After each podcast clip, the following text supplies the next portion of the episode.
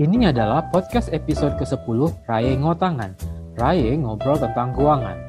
Di podcast sebelumnya, kita sudah bahas banyak isu keuangan, mulai dari saham, kripto, bahkan NFT. Podcast Raye Ngotangan ini mengulik dan membedah mitos atau isu keuangan dari perspektif temuan teoritis dan empiris keuangan. Di podcast kali ini, aku bakal ngebahas tentang money laundering, atau bahasa Indonesia-nya ya pencucian uang Apalagi setelah kasus 600 miliar per bulannya MS Glow, ada beberapa tuduhan ke produk tersebut terkait dengan pencucian uang. Yang menurut aku sih rada miskonsepsi dan misleading. Karena personally aku rasa kasus MS Glow itu lebih kepada inflated sales daripada money laundering. Nanti ada penjelasannya. Nah, gara-gara kasus MS Glow ini, terus ada banyak juga yang buat konten tentang money laundering. Dan kebanyakan dari konten itu salah. Contohnya, bahwa Al Capone adalah pionir dari kasus money laundering. Terus misleading di sumber money laundering terbesar sekarang ini. Terus ada juga tuh yang menuduh beberapa artis atau selebritis menjadi corong pencucian uang para politisi dengan salah satu caranya ialah membeli klub sepak bola. Menurut aku ada misleading di sini. Oke, kita kupas pelan-pelan ya. Anyway, mengingat banyaknya yang harus dikupas, podcast kali ini mungkin lebih dari 15 menit. Alright, kita mulai dari awal. Apa itu money laundering? Secara sederhana, money laundering itu ya proses memutihkan uang ilegal menjadi uang yang legal gitu. Kenapa diambil istilah money laundering? Ya literally karena kayak kita bawa baju kotor ke tempat laundry lalu dicuci jadi bersih. Ilustrasi ini diterapkan aja ke transaksi keuangan, yaitu ada uang kotor atau uang haram atau uang ilegal, lalu dicuci dibuat jadi legal. Nah kita bahas misleading yang pertama, yaitu kasus Al Capone. Banyak konten kreator di YouTube bilang kalau Al Capone adalah kasus pertama yang besar yang bisa menggambarkan money laundering. Lalu dibuatlah contoh bagaimana Al Capone mencuci uang haram dia di kedai laundry. Kalau ada konten kreator yang bilang Al Capone adalah contoh kasus terbesar pertama yang menggambarkan money laundering, means that he or she actually does not know about money laundering. Paling modal Google, Kok modal Google? Iya, karena banyak konten di Google yang menyatakan bahwa Al Capone adalah kasus pertama yang besar yang merupakan asal muasal perkataan money laundering. Yang nunjukin Al Capone sebagai cikal bakal money laundering, which is wrong. Ya itu tadi, karena konten kreatornya cuma modal Google doang, yang berdasarkan dari blog yang keabsahannya itu dapat dipertanyakan. Al Capone itu kasus besarnya sekitar tahun 1920 sampai 1930 lalu dituntut karena tax evasion atau gampangnya penipuan pajak di tahun 1931. Ingat ya, 1931, 1931. Padahal laundromat pertama di Amerika itu ada di tahun 1934, 1934. Artinya laundromat itu baru ada tiga atau empat tahun setelah Al Capone dituntut karena penggelapan pajak. Jadi jangan bilang kasus money laundering pertama itu adalah kasus Al Capone karena dia mencuci uangnya di tempat laundry. Itu totally wrong. Kedua, komersialisasi laundromat atau kedai laundry di Amerika itu baru hype atau baru jadi tren ya sekitar tahun 1950-an. Artinya 20 tahun setelah kasus Al Capone. Mantapnya lagi, undang-undang pencucian uang di Amerika atau istilahnya Money Laundering Act itu baru ada di tahun 1986 atau sekitar 35 tahun setelah Al Capone dituntut penggelapan pajak. Jadi kalau ada konten kreator yang cerita tentang Al Capone dan pencucian uang atau money laundering, ini artinya konten kreator itu nggak ngerti sama sekali tentang money laundering. Lalu kapan ada istilah money laundering kalau bukan dari zaman Al Capone?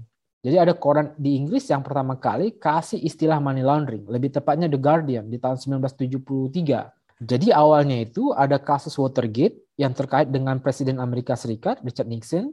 Jadi tim kampanyenya Nixon itu perlu cari dana untuk pembiayaan kampanye. Ya, yang salah satunya ngebiayain pencurian informasi atau memata-matai aktivitas tim oposisi yang nantinya jadi kasus Watergate. Nah, di luar kasus memata-matai aktivitas tim oposisi, tim Nixon ini memeras perusahaan-perusahaan di Amerika kayak perusahaan minyak ataupun perusahaan penerbangan untuk membiayai kampanyenya dia. Nah, supaya orang tidak tahu bahwa dia memeras perusahaan-perusahaan di Amerika, dia terpaksa melakukan money laundering. Caranya ialah menggunakan transaksi via Meksiko di mana perusahaan donatur dalam tanda kutip itu ngasih cek ke perusahaan hukum di Meksiko. Lalu perusahaan di Meksiko tersebut beli properti dari perusahaan yang terafiliasi dengan Nixon. Karena tindakan ini, koran Guardian di Inggris menyebutnya sebagai money laundering. Jadi terms money laundering is actually pertama kali itu appear di koran Guardian di Inggris di tahun 1973. Istilah money laundering ini setelah itu jadi kosakata baru di keuangan kriminal atau di financial crime. Jadi bukan sejak zamannya Al Capone. Jadi kita udah di bank atau menyanggah satu misleading informasi ya bahwa money laundering pertama kali itu ada di kasusnya Al Capone. Next, banyak konten kreator yang masih yakin transaksi money laundering terbanyak itu ialah drug trafficking. Ini juga misleading. Kalau dari data PPATK Indonesia per 2021 yang terbanyak itu malah terkait aksi terorisme. Lalu jangan salah juga, kasus pencucian ini malah juga banyak terjadi di politik. Bahkan secara umum, kasus pencucian uang ini lebih banyak terkait corporate lobbyism yang dilakukan oleh politisi. Ingat nggak? Dulu ada kasus, salah satu petinggi partai di Indonesia memenangkan tender salah satu perusahaan rekanan yang uangnya dikirim ke perusahaan bodongnya dia, yang ternyata perusahaan rekanan itu cuma ruko kecil. Itu loh yang kasus Papa Nova atau kasusnya Nazarudin yang mencuci uang 580 miliar. Ini belum lagi kasus-kasus yang tidak nampak atau ketahuan. Jadi ada sebuah studi yang menunjukkan sekarang ini pencucian uang sekarang ini lebih banyak berasal dari aktivitas terorisme atau bribery atau korupsi para politisi. Tapi bukan berarti tidak ada lagi kasus pencucian uang yang dilakukan gembong narkoba. Tetap ada. Mungkin secara nominal dari tahun 2014 hingga 2018, jumlah tindak pidana pencucian uang dan narkoba di Indonesia itu sekitar 6,4 triliun rupiah. Sekali lagi ini yang terungkap ya. Masih tentu masih ada yang tidak terungkap. Artinya, pencucian uang untuk transaksi terorisme dan korupsi korporasi dan politisi itu lebih gede dari narkoba. Dan lagi-lagi, aku nggak bilang kita harus tutup mata sama narkoba, enggak. Aku cuma mau ngasih tunjuk. Konten kreator itu ngasal aja ngasih contoh. Sekarang itu kan kebanyakan konten kreator tuh nunjukin kalau kasus money laundering itu lebih kepada narkoba. Untuk saat ini, apalagi setelah kasus 9-11 di Amerika, kebanyakan money laundering itu either dia dari terorisme atau dari kasus-kasus korupsi para politisi. So ini bantahan aku kedua. Next, tuduhan beli klub sepak bola sebagai transaksi pencucian uang para politisi atau gembong penjahat. Kalau tuduhan pencucian uang lewat artis atau seleb di Indonesia itu bisa jadi questionable sih. Kenapa? Aku kasih contoh nih. Raffi Ahmad hanya perlu menggelontorkan 8M untuk akuisisi Rans Cilegon. Aku rasa 8M itu bukan uang besar buat sekelas Raffi Ahmad. Kalau Prilly yang juga hanya beli 10% untuk Persikota, berarti ya nggak besar-besar amat. 10% doang. Ini juga termasuk Gading di Persikota atau Atta Halilintar di PS Pati. Standarnya kalau aku nih, aku bos narkoba atau bos black market di Indonesia atau politisi jahat, aku nggak perlu tangan ketiga untuk akuisisi klub sepak bola. Toh banyak kan sekarang ini politisi, pedagang, petinggi ormas, sampai pejabat yang akuisisi klub sepak bola di Indonesia. Bayangin aja, kalau Raffi Ahmad, Atta Halilintar, Gading Martin, Prilly, kita udah tahu uangnya besar tuh dari mana. Nah, yang ini para pejabat, para petinggi ormas ini uangnya dari mana? Kok bisa sampai beli klub sepak bola? Makanya aku agak skeptik dengan dugaan seleb yang beli klub sepak bola ini demi cuci uang dari tangan kotor gembong-gembong besar. Kita boleh debate panjang tentang hal ini, tapi buat aku, aku nggak percaya untuk membeli sebuah klub seharga 8M aja, 8M aja Raffi Ahmad nggak punya uang dan Raffi Ahmad menjadi tangan ketiga dari para gembong-gembong besar untuk pencucian uang. Lagian, kalau aku nggak mau nampak sebagai pemilik klub sepak bola, ya tinggal buka PT aja. Terus PT ini yang beli klub sepak bolanya. Let's say aku ini gembong penjahatnya. Dan aku nggak mau nampak sebagai pemilik klub. Ya aku tinggal buat satu PT, terus PT ini yang membeli klub sepak bolanya. Itu kan lebih cepat dan biaya modalnya lebih kecil daripada minjem tangan para selebriti. Jadi tuh aku suka aneh kalau ada argumen yang bilang kayak sekelas Raffi Ahmad atau atau Halilintar atau Gading kah atau Prilly atau yang lainnya, selebriti lainnya yang beli klub sepak bola atau klub olahraga lainnya itu merupakan bagian dari pencucian uang. kalaupun benar ya sayang banget untuk sekelas Raffi Ahmad mencuci uang hanya 8M. Sebenarnya yang aku lucu itu ketika Panama Papers itu hype, kenapa nggak ada yang mempermasalahkan nama-nama pengusaha dan politisi Indonesia di Panama Papers? Padahal dengan adanya nama-nama mereka dicantumkan di Panama Papers, artinya mereka bagian dari global money laundering. Jadi, kalau aku ini gembong penjahat, aku itu udah ada hitung-hitungannya. Berapa jumlah uang yang bakal loss pas kecuci, siapa yang mau aku cari, negara mana, industrialisme yang mana, itu udah ada hitung-hitungannya. Jadi itu nggak sesederhana, oh aku mau mencuci uang lewat Raffi Ahmad, lewat Atta Halilintar, nggak kayak gitu cara mainnya. Ini bantahan ketiga aku. Gimana sih cara money launderingnya? Pertama, kita harus tahu dulu ada uang atau kas haram. Entah itu hasil transaksi narkoba, sogoan politisi, hasil black market, bayaran ilegal untuk memenangkan tender yang harus dikasih ke gembong penjahatnya.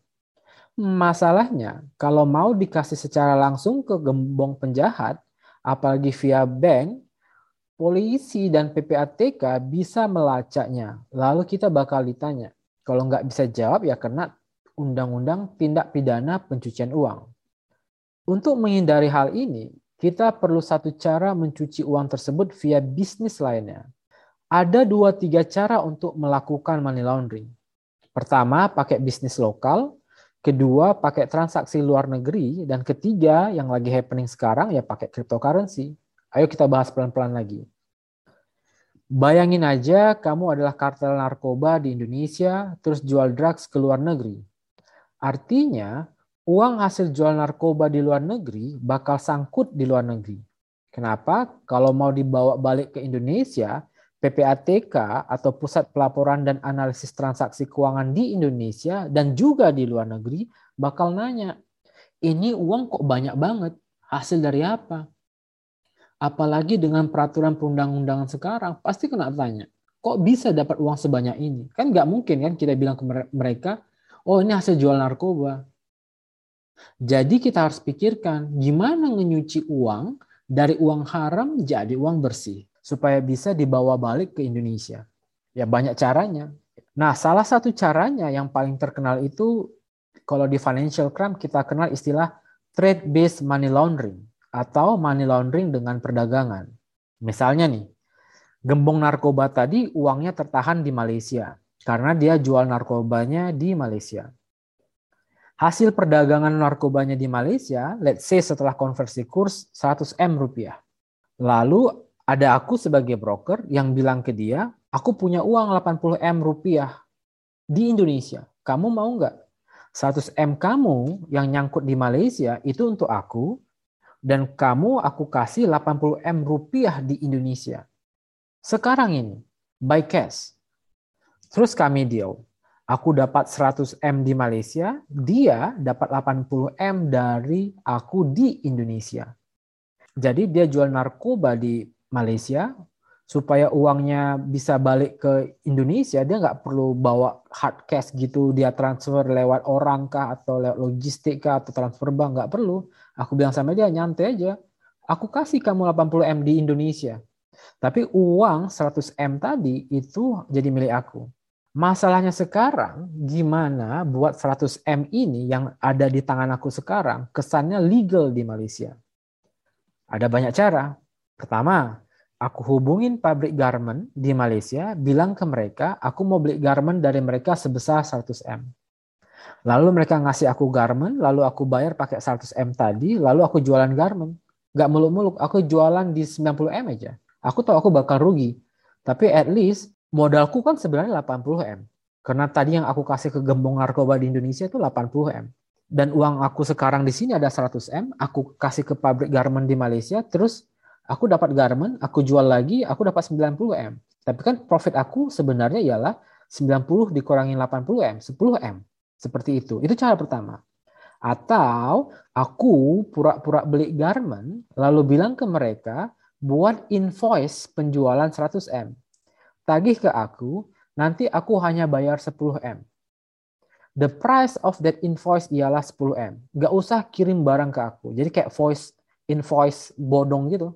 Atau aku pura-pura import garment dari luar negeri, minta invoice, sekalian shipping yang tipu-tipu, padahal nggak ada barang yang dikirim. Hanya demi mencuci uang 100M tadi. Di financial crime, ini namanya shipping phantom. Artinya, ada transaksi ekspor import, padahal tidak ada shippingnya. Ini adalah konsep yang menarik di mana pembeli dan penjual berkolusi satu sama lain dan mengatur skema di mana invoice palsu dan dokumen pengiriman lainnya sebenarnya nggak ada barangnya. Jadi penjual yang aku kontak di luar negeri tadi itu mengirimkan faktur ke aku untuk barang yang sebenarnya nggak ada dikirim. Jadi itu kayak invoice bodong gitu. Apalagi sekarang tuh banyak e-commerce kan ya. Jadi e-commerce ini dipercaya sangat membantu kejahatan money laundering. Apalagi dengan skema shipping phantom. Jadi misalnya nih, aku kontak penjual yang di luar negeri, penjual di luar negeri itu dapat mendaftarkan produk mereka di e-commerce kayak uh, Shopee atau Amazon atau JDID dan sebagainya. Dia jual dengan harga yang sangat tinggi. Aku beli. Ini salah satu contoh bagaimana e-commerce itu sendiri bisa digunakan untuk shipping phantom. Padahal sebenarnya ya barang yang dikirim nggak ada. Nggak ada barang yang dikirim. Itu hanya invoice bodong doang. Money laundering itu juga bisa lewat ARPS yang kalau di film Korea itu kan banyak kan lewat arts. Kenapa? Gini, it's very hard to fail with arts or to make sure a fake or real paints. Jadi nih, pura-puranya ada lukisan dari pelukis terkenal. Terus aku pura-pura beli. Broker lukisan itu sebenarnya orangnya aku. Jual lukisan palsu, aku beli, nanti uangnya ya balik lagi ke aku. Gampangnya gini, ada satu art house jualan lukisan senilai 10M. Karena pelukisnya terkenal. Padahal lukisan ini sebenarnya lukisan palsu. Semuanya sudah aku setting dari awal, pelukisnya palsu, lukisannya palsu, aku udah kontak art house-nya, semuanya udah udah aku setting. Terus aku beli dari art house ini senilai 110M. Sehabis beli lukisan ini, art house aku kasih komisi atau bagian dari 10M. Sisanya ya balik ke aku. Caranya, either actually I own that art house or that museum or I have a foundations that donated by that art house. Nah, kalau yang lokal gimana? Gimana cara cucinya kalau domestic cases? Nggak mau pakai tangan di luar negeri. Artinya mau cuci uang haram yang dihasilkan di negara sendiri dan dicucinya juga di negara sendiri. Kalau domestik mah banyak caranya. Either dia tetap pegang hard cash atau istilahnya black market cash atau dia bisa cuci lewat bisnis. Misalnya ini cash yang di border, di perbatasan negara. Orang Indonesia yang balik ke Indonesia ditawarin mau nukar ringgit atau dolar ke rupiah enggak? Atau daripada kepalang tanggung kalau punya modal ya buka terus money changer sekalian. Ada juga yang buka bisnis kayak toko kelontong, restoran, industri rumah tangga atau kayak yang sekarang ini ramai tuh rumah gadai atau P2P lending atau jadi angel investor buat para startup. Makanya kalau teman-teman tuh suka lihat satu kedai atau satu toko atau restoran itu sepi banget. Sepi banget. Yang kita bilang, oh ini pasti satu dua tahun doang bertahan, habis itu bangkrut. Tapi kok sampai 10 tahun masih bertahan? Ya bisa jadi kedai tersebut tuh sebenarnya tujuannya bukan untuk jualan. Tujuannya ya memang untuk mencuci uang. Jadi kalau ada teman-teman ketemu sebuah toko kelontong ke mall, restoran, atau industri rumah tangga, atau rumah gadai atau P2P lending yang kayaknya sepi tapi bisnisnya tetap survive. Itu ada kemungkinan besar adalah tempat untuk mencuci uang. Alright, sekarang kita ke premis berikutnya bahwa salah satu menteri menyatakan pencucian uang di Indonesia sudah banyak menggunakan cryptocurrency. Dan tema ini juga sering diangkat para konten kreator di YouTube atau di Twitter. Ayo kita breakdown dulu. Kita dibang, kita sanggah dulu argumen ini. Pertama, per Februari 2022, jumlah akun kripto di Indonesia itu katanya udah sekitar 12 juta. Ini datanya Bapepti. Ini termasuk gede sebenarnya, mengingat total investor kripto di dunia itu sekitar 120 juta. Dari 120 juta itu 12 juta itu ada di Indonesia. Artinya hampir 10% investor kripto ada di Indonesia. Apakah figure atau angka ini meragukan? Itu bukan bahasan kita hari ini. Itu untuk lain kali. Intinya, menurut Bapepti, ada 12 juta akun atau investor kripto di Indonesia dengan total transaksi, ingat ya, total transaksi 83 triliun per tahun per 2022. Kalau secara global, kasus money laundering yang ketahuan ya menggunakan kripto per 2021 itu sebanyak 8,3 miliar dolar dari 2,3 triliun dolar transaksi. Ini yang ketahuan aja. Jadi dari 2,3 triliun dolar transaksi kripto, 8,3 miliar itu digunakan untuk kasus money laundering. Nah, untuk kasus Indonesia sendiri ini masih gelap. Yang ada itu beberapa petinggi di Indonesia hanya kasih wacana, kasih isu tentang perkembangan teknologi seperti kripto yang mereka duga, mereka tuduhkan digunakan untuk praktik pencucian uang. Beberapa waktu yang lalu, PPATK Indonesia buat press conference dan menyatakan ada dugaan sekitar 1,6 triliun pencucian uang dilakukan via kripto. Aku ulangin, 1,6 triliun pencucian uang dilakukan via kripto. Ini termasuk dugaan 58 miliar dari kasusnya Indra Kents. Kan ada dugaan bahwa Indra Kents itu masukin uangnya balik ke kripto, yaitu 58 M. Jadi total total money laundering per 2002 kemarin, artinya dari tahun 2021 sampai per 2002 itu sekitar 1,6 T. Nah, kalau kita bandingkan data 1,6 T ini dengan data Bapepti, which is kalau kata Bapepti itu ada 83 T transaksi cryptocurrency, artinya 2% transaksi kripto digunakan sebagai money laundering di Indonesia. Itu yang pertama. Jadi kalau teman-teman bandingin, sebenarnya kalau di Indonesia itu data penggunaan money laundering lewat kripto itu nggak terlalu gede, karena satu hanya sekitar 2%. Bahkan kalau di breakdown dengan total transaksi money laundering yang terjadi di Indonesia, 1,6 T itu nggak gede. Lah kasus Nazarudin aja 580 M, itu single kasus. Belum kasusnya Asabri, Jiwasraya, belum lagi kasus IKTP-nya Novanto dan sebagainya kan. Jadi kita bisa berpikir apa benar sekarang tuh money laundering banyak menggunakan cryptocurrency ya lihat aja angkanya.